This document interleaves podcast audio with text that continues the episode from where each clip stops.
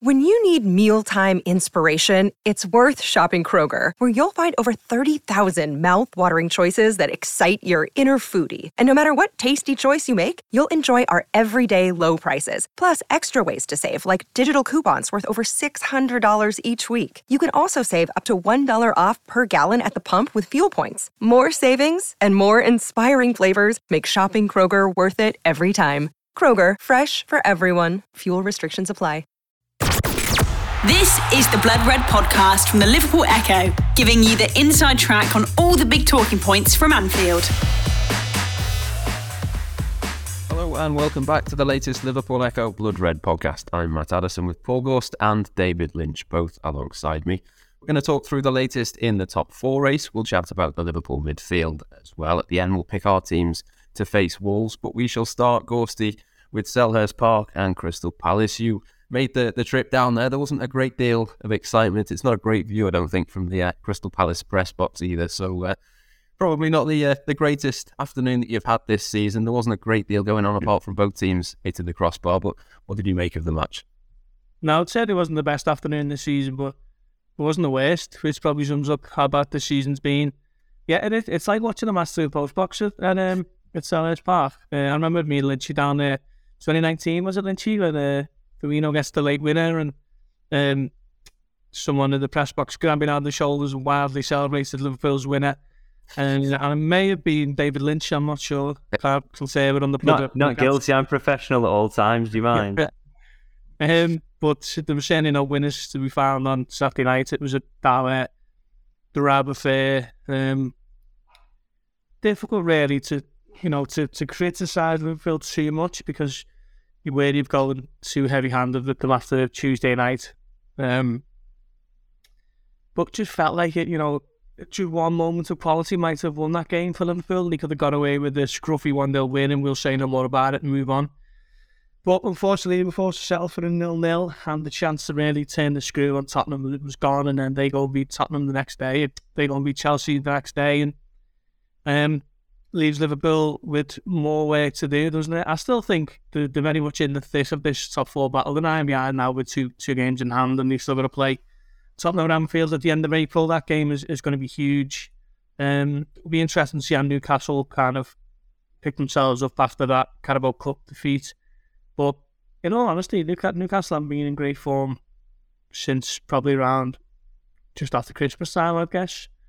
Um, so I, I honestly think now with this top four battle, probably just between Liverpool and Spurs. If that's not too dismissive of Newcastle, um, hopefully not too many magpies listening to, to this podcast. But it was um, it was a disappointing night. Not, not nothing really to talk about other than the kind of weird, creative ways Liverpool were trying to gift Palace chances in the first half. Uh, was uh, was out of sorts again. Thought Trent had a really poor game and and Keita was probably the worst offender of the lot. He only lasted 45 minutes. He got booked. He looked totally disinterested. And um, yeah, it was just a very poor game. There's just no no quality on show whatsoever from from either side.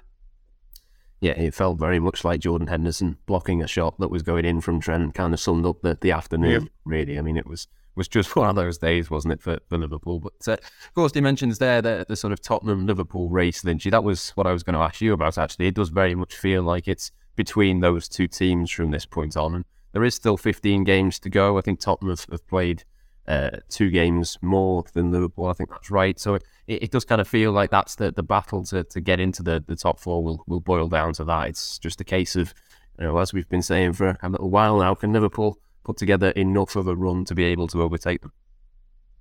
Yeah, yeah, I, I, that's it. I, I think Gorsty's right. So you don't you don't want to dismiss Newcastle out of the picture completely, but I think because they played everybody once now and everybody's wary of the fact they've got a bit more quality than they used to, and they know how to manage them a little bit better. And I think that Newcastle being asked week by week now to sort of break teams down, and I think you know they've made great strides in last year or so, but were not enough to sort of start doing that on a consistent basis. You know, they they prefer to be the underdog in games and sort of struggling with that change in, in what's been expected of them. So yeah, I think Liverpool and, and Tottenham are the two there.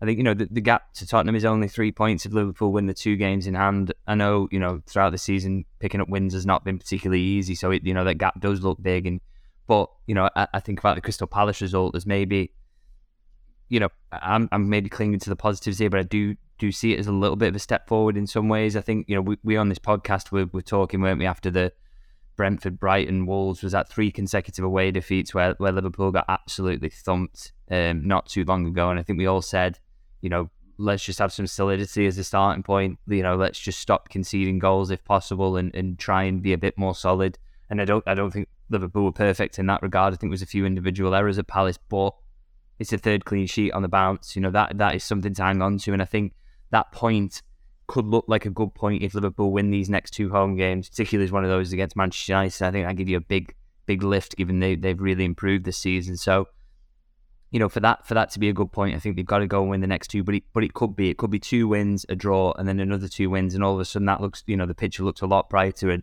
and you know you're breathing down the neck of a, a Tottenham side who, even though they're sort of hitting a little bit of form of late, have been massively inconsistent themselves this season. I, I think Liverpool can can give themselves a chance. And and you know, and also just to say on the Palace result as well, you know, they've not won in nine now. I think it is in all competitions. But you know, you look back through those results, and there's draws with Manchester United, there's draws with Newcastle, uh, draws with Brentford and Brighton, who've been in you know sort of really good form of late. So. Um, you know, they're no Mugs Palace, and it's a difficult place to go, in a place where Liverpool, when they have won there in recent years, and they've won there a lot, there's been quite a few last minute winners in there because it's always been a difficult game. So, you know, I, I, think you can, you know, sort of cling to the upsides here and think that that can be a positive point. But, but like I say, Liverpool have now got to build on it, and, and to, to win these next two, I think will be just just massive for the season as a whole. The Blood Red Podcast from the Liverpool Echo. Yeah, we've said it a few times, haven't we, over the last few weeks? As much as Liverpool need to get onto a, a bit of a, a winning run it is the top four race. You don't have to win every single game, Gorsty. You can afford yeah. to have the odd little bit of, of, drop points here and there. And I suppose, you know, Tottenham only uh, a week or two back got absolutely hammered by Leicester. It's not as if they're on a particularly long winning run either. No, exactly. I suppose that's what I mean. I had the chance to, to speak to Andy Robertson after the game, and that was one of the things kind of put to him. Basically, you know, it, it's what separates a team who's going for the title for a team who's challenging top four. You know, just that consistency of results. And one of the questions I asked them was, "Do you think it'll help that you know this t- this is a team that has got experience of really picking up points at the business end of the season? If you look you look back to a couple of years ago, they won eight of the last ten and, and drew the other two. And I've written a piece this afternoon, and, and generally Liverpool have been really strong in the months between." March and May. Uh, not too many points dropped at all. I can't remember the exact statistics now off the top of my head, but they, they are really strong when it matters in the final couple of months. Uh, they've got a few more games to play than normal because of the World Cup. Um, I think two years ago, I think they played 12 between March and, and May, and the last season was 10 possibly, but this season we've got 15, still 15 games left to go. So it's I suppose it's just about time and you run it. If you you gotta you gotta get rolling on one, and um, disappointing results on Saturday. We can't really, you know, deny that too much. But it was a clean sheet. Um, seven points from nine now, which is, is decent when you think Liverpool, you know, had to go to Newcastle. Uh, they were absolutely flying. They've only lost one all season prior to that defeat. And Everton, when we were talking a couple of weeks ago of them actually maybe even coming to Anfield as potential favourites. You know, that looks quite laughable now when, when you've got the hindsight of the results in the game itself. But yeah, the, the, the steadily building towards something, I'd say. Um, I still think they've got obviously a huge game Wednesday and a you know an absolutely massive one on Sunday against Manchester United coming to Anfield. Still going to play Tottenham as well, haven't they? I think that that will be the, the crucial one. Um, Fulham still to come to Anfield as well, I think. Um, so there's still loads of, of big games in there for Liverpool. Um, and it's just about time timing that run. If they can start to get bodies back consistently, you know, if Darwin Núñez is cleared to play on Wednesday, for example, Ibrahim Konate, if he's back in the next week or two, Luis Diaz will be a huge boost when he, when he comes back. Um, maybe they've, they've still got enough muscle memory and enough experience in that squad to put together a run when it really matters. Because, uh, as you say, Matt, it's not, you know, given the, the kind of nature of the fact that they're only going for top four, it's not necessarily where teams going to be putting together, you know, eight to ten wins on the bounce, is it? Yeah, lots of, of big games left. Lots of them at Anfield as well. A lot of them have, have, tended to be away from home in the first half of the season. So that's certainly something to, to look forward to for, the next few games. But not for the first time, Lynch. You've got to talk about the, the Liverpool midfield after the weekend and, and the big week ahead. Obviously, Naby Keita, the obvious one, given he got took off at half time. It kind of summed up his Liverpool career, really, I think, for me. He just was given the opportunity, didn't really do a great deal to keep hold of it. He wasn't the only one, of course. We've spoken at length about a variety of midfielders. This is not me by any means just picking on him, but it, it was a particularly disappointing performance, I think, from his perspective, when you think he's probably not got long left in his Liverpool career to make any more of an impact. Yeah, I mean, I've criticised Keita before. I, I did sort of feel a little bit sorry for him for, for Saturday in the sense that I felt the reason he, you know, the, the only reason he got hooked was not because he was performing a million miles worse than the other midfielders. I don't think anyone was playing particularly well in that position, to be honest. But I think, um, I think the problem was obviously that yellow card and, and wanting to not not lose a player.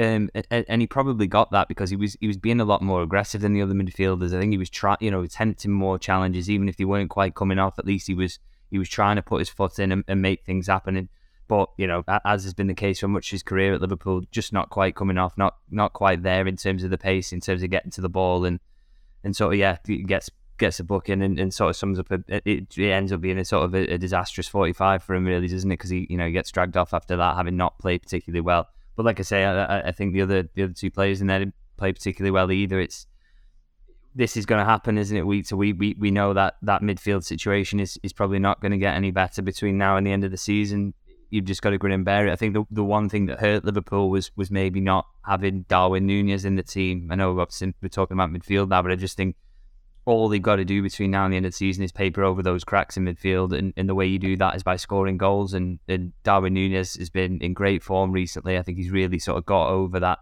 post World Cup slump. And, you know, he, he's just constantly threatening, constantly keeping the opposition backline busy. And, and you know, you, you look at the Newcastle performance is a really good example of a way of, you know, Liverpool didn't play well at all, but they scored goals at the right times, and yeah, they just weren't able to do that at Palace, and it was just a, yeah, the performance just kept carried on in a bit of a muddle. So, you know, you, you you'd like to think hopefully his his layoff is not too long and they can get him back in and just name some sort of consistent attack regularly because they, they need to do that. They need to just be scoring goals together and playing together and linking up. Um, and, and finding that fluency there because if they, if they do that, they can cover for the fact that the midfield is just probably you know going to be a, a, bit of a difficult watch between now and, and the point at which they can they can add to it yeah, I think the fact that James Milner was probably the best of the three, the age he is, and the fact that he doesn't always play in midfield, he can often pop up at right back, kind of sums up the the situation. But I think the the attack Gorsty is is a really key point. If Liverpool can get into the top four, that's going to play a huge part. I know you mentioned the Andy Robertson chat before. I know you spoke to him about Diogo Jota as well. It kind of feels yeah. like both of, of those players, you know, Jota and uh, and and Darwin Nunez as well. If they can kind of get into a, a little bit of form, you, you can start to paper over the cracks, like you said before. Actually, in terms of just in that kind of game, if Liverpool could have just got themselves ahead, it probably would have been a one 0 game. The Blood Red Podcast from the Liverpool Echo. Yeah, it's. It, I think it's gone massively under the radar. To be honest, how much Liverpool have, have missed Jota. Um, he, he basically missed all season, hasn't he? You know, he, he had he had a brief run of availability between sort of early September and then that injury against Man City, which was October the sixteenth. Um, obviously got the hamstring injury in July in Singapore or Thailand, uh, and uh, hasn't really got going as a result of it. Obviously, that calf injury completely wrecked as World Cup as well, and I think Liverpool have, have obviously that's impacted them. But I think not having Jota being able to go to the World Cup has probably had a, an adverse impact on Liverpool in terms of that would have just given him a chance to get some fitness really from Liverpool's perspective. He might not necessarily have won the World Cup and been Portugal's main man, but it certainly would have helped from the you know from the Reds' perspective. So that has been has been a massive shame, I think, for all the talk of Liverpool missing Sadio Mane this season, which has been a little bit kind of lazy analysis for me. I think Liverpool have missed Jota just as much. You know, 15 Premier League goals last season. 21 in all competitions. He's only played 300 odd minutes.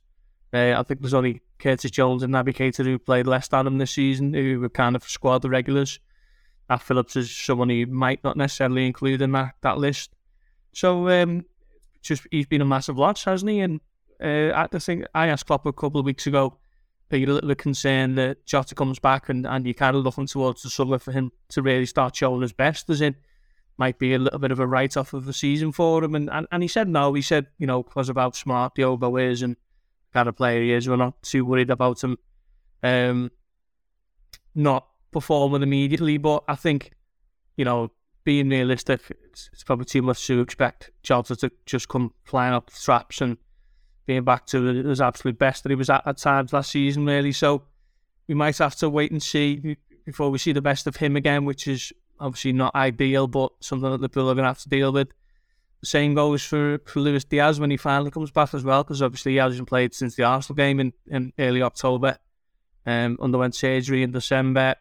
So we'll be looking at these two players now who, who aren't going to be at their best until next season. Then a lot of responsibility falls to Nunez, to Salah, and, and to Cody Gakpo, and, and perhaps to a lesser extent Roberto Firmino. So it's difficult, really. Liverpool have been massively hamstrung by injuries all season, and, and I think they, they've hugely missed Jota. You know, you look at in terms of just the way things have fallen for him. He hasn't scored now since April last year, and so um, it's just been a you know massively disappointing that they haven't been able to have him fit and, and ready to go more often.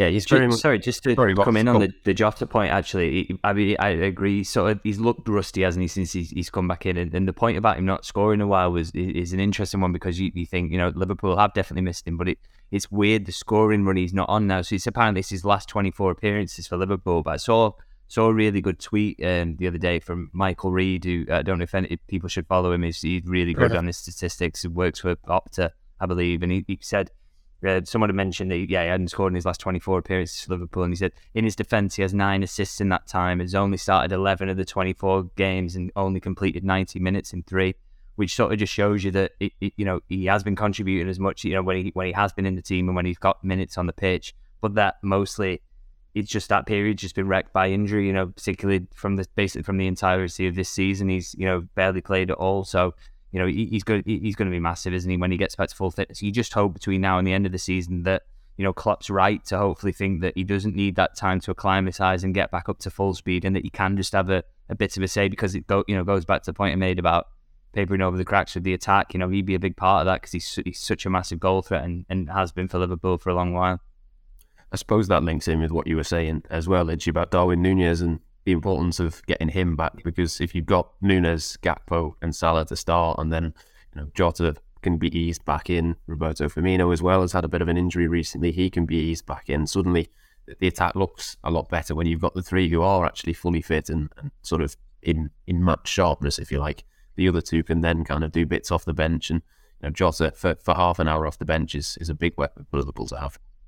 Well, that's it. If you if you get to sort of late in the game, the hour mark, say, and you, you nil nil in the game, and you've got a genuine option on the bench that you think has got the possibilities to win it for you, that that's huge. And you know, you saw how many games did Liverpool win late on during the run in last season. You know, the, the the masters of that, or they were at that point. You know, maybe they can sort of rediscover that touch once they've got those real attacking options there. It's also sort of helpful, you know, even if you win in a game, you know, a, a tight one, you two one up, and it's it's difficult you know, if you're refreshing your front line and you, you've got new people coming in who've got the, the legs to press and, and really keep the ball at the other end of the pitch, you know, the, the defending starts in the front, doesn't it? Especially in Klopp teams. So I think, you know, just just having those options, you know, no matter what the game state is, it, it, it's it's just massively helpful to have fresh attackers to bring off the bench.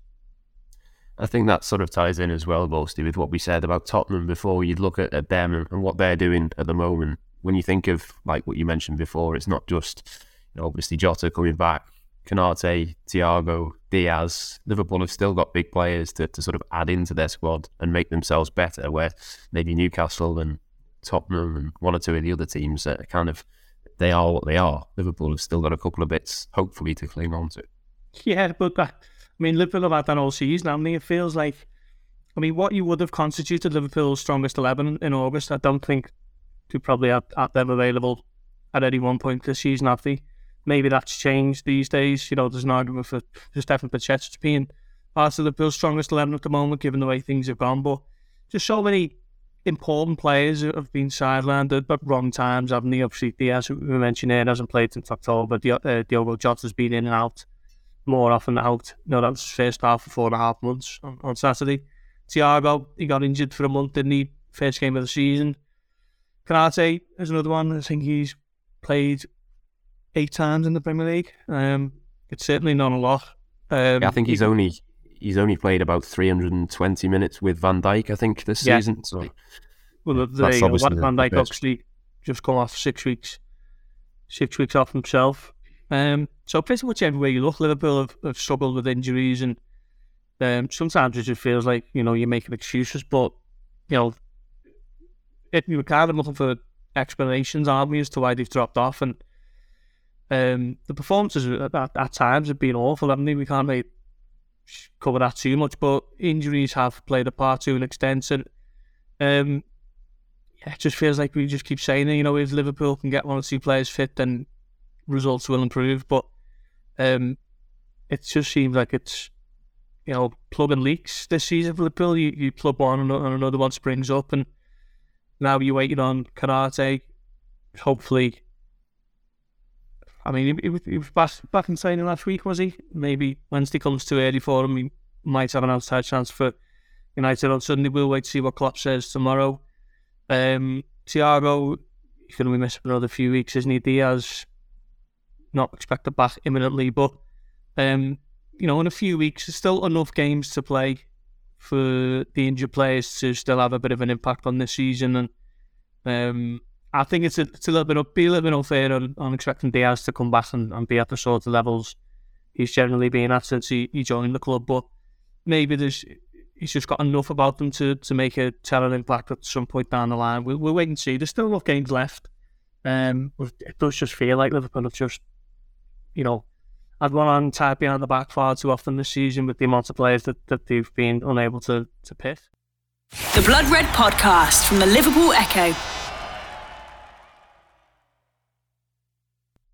Just got to, to keep slogging away and trying to, to get the, the 1 0 wins, try and keep the clean sheets going. That certainly was one positive. Just before we go on and, and pick our teams for, for Wolves and Lynchy, just in terms of the, the top four race, as we said before, still 15 games to go. How much hope have you got that Liverpool can do it? Are you feeling confident, or what's the, the sort of mood this week? I, w- I definitely wouldn't say confident. I think there's just been too many perform- poor performances this season, and, and you know, it's it's just can, can they put that run together? It, basically, we're asking them. I think to get in the top four, they have to do something they haven't done this season, which is probably, you know, maybe win five on the balance at any point. I, I think I've said this a few times. I think that's sort of the that's the thing that will will maybe get them up ahead of Tottenham and, and you know allow themselves to, to get on a run. Then that will keep them there. You know, can can they do it? I don't know. I, I think this is a big week. Uh, I said this at the top of the pod. Uh, I think you know if you win your next two, I think you really are convinced then I think that, that Liverpool have, have turned a huge corner and that you know they can put some sustained form together. I think a big factor in it as well is is Gorsty's right. Really mentioned the inju- injuries. That that is huge. If Liverpool, because one of the biggest problems this season as well is not just they, they've they've lost players, but it's getting players back and then losing another player. Um, you know, and, and not being able to rotate as much, and then that's caused further injuries. So, you know, if Konaté comes back in now, does does Van Dijk get another injury or Robertson suddenly get one? Or you know, just Liverpool need that to not happen. They need some sort of consistency in selection between now and the end of the season. They're not in all the competitions. They're good. Well, they're going to be basically just playing Premier League games to the end of the season. So that should allow for them to, to pretty much pick a, a very similar team between now and the end of the season. I think if they do that, I have more faith that they can they can possibly get on a little run and, and, and make the top four. But yeah, it, that again would still be dependent. I think on, on I think they're probably going to win the next two. Yeah, I think that is a big advantage, isn't it? The, the, fixtures when you look at how many games Manchester United are going to play. Obviously, the, the Carabao Cup is finished, but they're still in in Europe, still in the FA Cup. I'm not saying necessarily that Liverpool should be looking to, to catch them up, but it's uh, going to be a, almost a similar situation to what Liverpool had last season, where they suddenly find themselves playing loads and loads of football, and maybe that is tested a little bit. But we'll see what happens we'll see what happens against Wolves, and we'll come on to, to pick our team for that game now, Gorsty. I'll start with you. Are you expecting any changes across the, the back? Would you bring Ibrahim Konate back in if he is fit and, and ready to go, or would you be more tempted possibly to, to give him a little bit longer and make sure he's ready for the weekend's game with Manchester United? Yeah, as tempting as it is, I'm, I'm going to stick with stick with Matip. Um, I thought he was thought he was terrible on, on Saturday. To be frank, um, just looked so shaky in possession. Um, him and Trent on that right hand side were, were not great at all, and I thought Van Dijk had to be very, very good to, to help them out, really. Um, but I'd be mindful of Konaté, rushing back Konaté too soon and of getting injured again. I think um, he's going to be needed for Sunday if he's got any chance. So yeah, I'm sticking with sticking with the back five. Yeah, I think I'm uh, reluctantly the same as you. I do wonder whether there might be a change at fullback, given it's three games in a week. Lynchy, is there any, sort of argument there? Do you think? Would you try and bring Konate back? What, what What are you thinking across the back four? I, I, I just think Matip's performance the other night is making me want to take a risk with Konate. To be honest, I think, and also I think you know, be kind of nice to get some minutes in his legs before the Manchester United game. I just think you know, if he if he can, it be you know they'll have a good idea, won't they, of whether it is a risk or not. Um, you know, it wasn't a massive layoff, so so maybe there's there's a chance there he could come in for Wednesday and then do do the Sunday after. Yeah, I really hope so because I think he, he's massive in terms of improving that back line. I think you know, not every problem that Liverpool's been personnel issue, but having him back in terms of just having that pace, defensive recovery pace there, and, and obviously him and Van Dijk are really smart partnership together, helping out Trent as well, and, and it, I think it helps both fullbacks when when that's the centre half pair in there. So, I, yeah, I'd really would like to see Konate back in, if, you know, if it's possible, uh, and the rest maybe maybe no no other changes. Obviously, he brought Trent off didn't he against Crystal Palace, maybe thinking that he's he's going to protect him because he's he's got a lot of football to play and he has played a lot of football. Um, but I think he, you know, I think Trent and Robertson and well, every player who's fit is going to have to. Whenever there is a midweek now between now and the end of the season, he's, he's going to have to do the midweek weekend thing because you know, shouldn't have too many. It's I know there's there's more fixtures than they would usually fit in in the Premier League schedule, but it, like you said, they're not in the cups. They you know they don't have to worry about any of that. So you'd like to say think that they could you could play these 15 games in, in the league and with a consistent side. Yeah, certainly. Like you, you say, he took off Trent a little bit earlier. Maybe we'll see a little bit of that. You'd certainly rather see him maybe do 60, 70 minutes and then come off rather than not starting that game at all. But certainly be interesting. Let's move on to the midfield then, Gorsty. Who are you going to pick in the centre of the pitch? The Blood Red Podcast from the Liverpool Echo. Uh, I'm going to bring Stefan Bajcetic back in. Um, and then I suppose it's it's simply a case of who's the least worst at the moment, which is is a damning indictment, really. Um, wow, it's a hard choice as well. That, that's what it feels like. um, Keita, no chance. Um, I'd be I'd be surprised if he if he starts another game again this season after uh, Saturday night. He's kind of dwindling down his Liverpool career now, isn't he? Last final months, you know, but if he wants to remain a Liverpool player, he's he's, he's not going the right way about showing. I thought that was a pretty awful appearance from him on Saturday. Jordan Henderson and James Milner were much better. Um, so I'll go with Bajcetic, um, Fabinho, and um, Henderson, I guess. Yeah, I think I'm the same as you. I think Fabinho will come back in. Even he wasn't particularly great when he came off the bench and, and hasn't been recently. But I think he uh, he will probably have to, to come in. Lynchy, you the same three or any changes in there? Yeah, I, th- I think the best the midfield looked in, in sort of possibly the entirety of the season was when you know against Everton when it was Bajcetic, Henderson, and Fabinho. I just think that you know maybe by some magic that they can they can put in another good performance together. I think Bajcetic being in there does does lift things a little bit, not just because he's a quality young player, but also just that energy in there and, and, maybe protecting others' legs a little bit more, you know, filling gaps for them. And he's such a smart player. So, yeah, I'd, I'd really like to see him back in because I think he, he has to start against United as well. Um, and yeah, he, that that's as good as, as Liverpool have looked in midfield in, in recently. So hopefully they can they can sort of rediscover that again. Yeah, I was considering trying to get Harvey Elliott into that midfield three, but I think you're both right. I think that the balance of it just looks a lot better when it's been the Fabinho, Henderson, and, and. So I will uh, we'll go with that as well. Let's move on to the forward line then, Gorsty. We mentioned before a, a few names and needing to get sharpness back. Which three are you going to go for up top? Yeah, I think the important one is Nunez, isn't it? Whether he's he's cleared to play or not. He's obviously felt the effects of that shoulder injury at Newcastle played through the pain barrier with the help of an injection against Real Madrid. So it's just a case of, of how that's healed up. Um, I suppose Klopp will deliver an update tomorrow on that one. Uh, let's say he is cleared to play. I'm going to start him on the left. I'm put Mo Salah on the right. I think it might be a good time to bring Firmino in, give him a first start um, since November. Yeah, I can certainly see Roberto Firmino coming in. I think Darwin Nunez will start if he's fit. Lynchy, which way are you going to go with it? Yeah, I kind of like that front three. To be honest, I think I think Firmino maybe coming back in would be a, a smart move. Gakpo's played an awful lot, hasn't since coming in, and, and I think he's been improving and, and showing real signs that he could be that sort of next Firmino type. It looks like it's really working that, and it you know I know he will get better as well. Uh, but just maybe pull him out the firing line a little bit. Maybe you know maybe then he comes in to start against Manchester United. Um, and, and Firmino seems the, the the direct swap, doesn't he? I know you know maybe he's going to be tempted to start Jota in there but if you've got Nunez on the left hand side, Salah on the right, I think Firmino's the better fit in terms of allowing those two to play their natural game, which is go into central positions and him to drop off. Um, you know, he's been doing that for years. So I think, yeah, I, would agree with that as a front three. I like that. Yeah, certainly like the uh, the look of that. Those are our teams. Then we'll quickly go around and do score predictions as well. I think I'll go 1 0 to Liverpool. I think it will be another tight one, another close one. I think it might be a little bit like the, the West Ham game actually at Anfield a bit earlier on in the season where Liverpool just have to uh, grind it out, but they might just edge it. Uh, Gorsty, what do you reckon? How is it, how's it going to go? Yeah, I think it might be something similar, really, where Liverpool win just by virtue of being an outfield in a way.